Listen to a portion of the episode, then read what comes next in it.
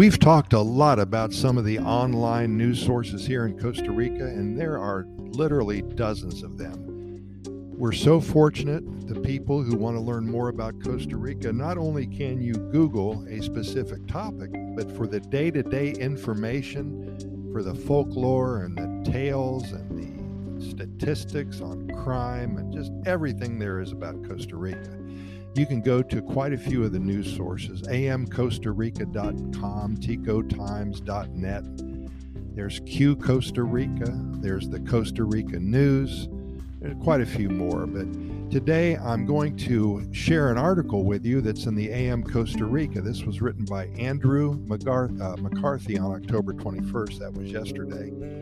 And I give him all the credit for this article. I'm just sharing it with you right now because it is a Costa Rica creepy tale. And if you've listened to us in the past few days, and if you've listened to our, uh, if you've seen our videos, if you've seen some of the stories that we've written, we are now talking about some creepy stuff, some ghosts, some paranormal activity in Costa Rica because Halloween is right around the corner. So, anyway, let's get back to a Costa Rica creepy tale again, written by Andrew McCarthy in AM Costa Rica. It's called Cadejos. Life has been tough for Costa Rica's ghosts and goblins as they try to put on good faces for those who have them because Halloween is approaching. What have you heard about the Costa Rican tale, Cadejos? Popular mythology, the Cadejo is a kind of ghost animal that is attributed to following some people to scare them or to kidnap them. That is what the Royal Academy of Spanish Language says about this evil dog. In Costa Rica, it's called Cadejos. The origin of this as a mythological dog was found in Mayan civilization the legends of the Central American phantom cadejos seem to be related as far as their origin with the Nahuals. In Mesoamerican mythology, a Nahual is an animal that is considered a protective spirit of each person. According to some traditions, it is said that each person at birth already has the spirit of an animal, which is responsible for protecting them throughout their lives.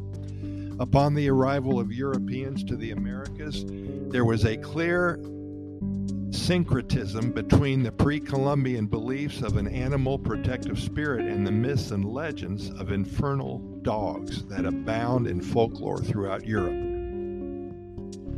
Like the Cerberus in Greek mythology, or the Moddey Dhoo of the Isle of Man, or the Gwyllgi, mythical dog from Wales, as many others.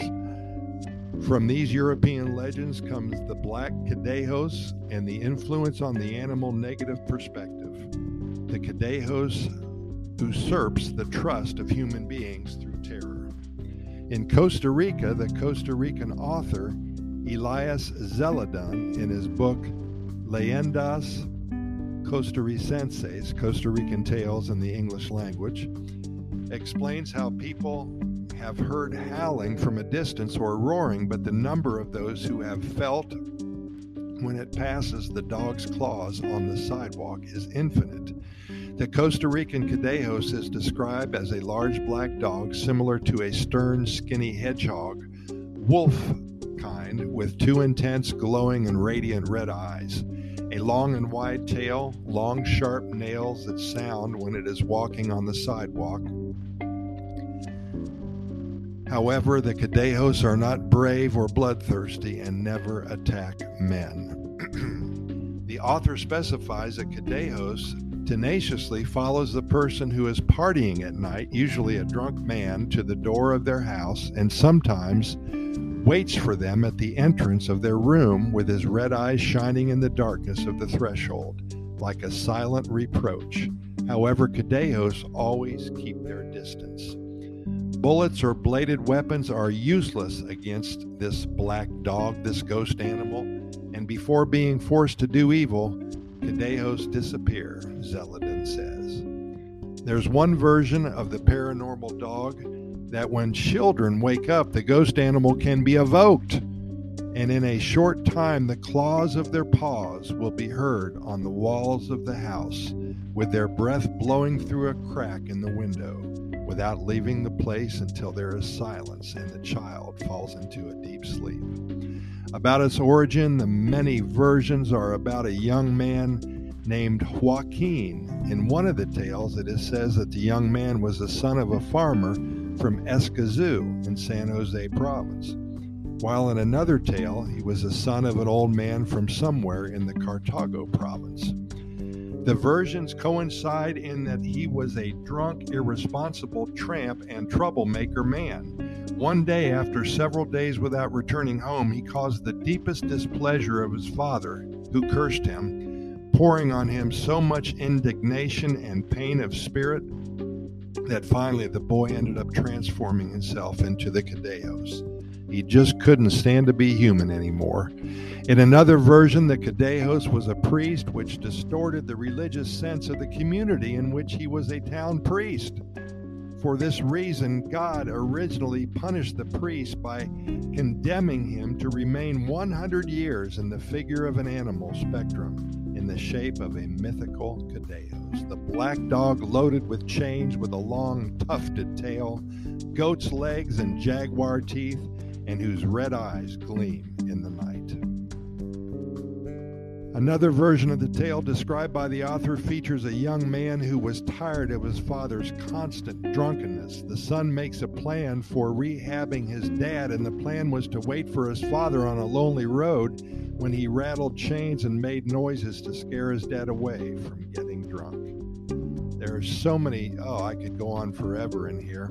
The author suggests that the myth of the Cadejo is rooted in the provincial social imagery as a moral source. That is to say, the Cadejo, more than a protective spirit, is a marauding spirit that goes out to scare street night owls. The presence of this supernatural entity is a form of exemplary lesson for people of bad life that implies original sin or remorse of historical consequence. Anyway, with all that said, have a Pura Vida Halloween. It's exciting to be here in Costa Rica because this is such an older place than the United States of America, where I'm from, and the tales are deeper, the folklore is stronger and more interesting.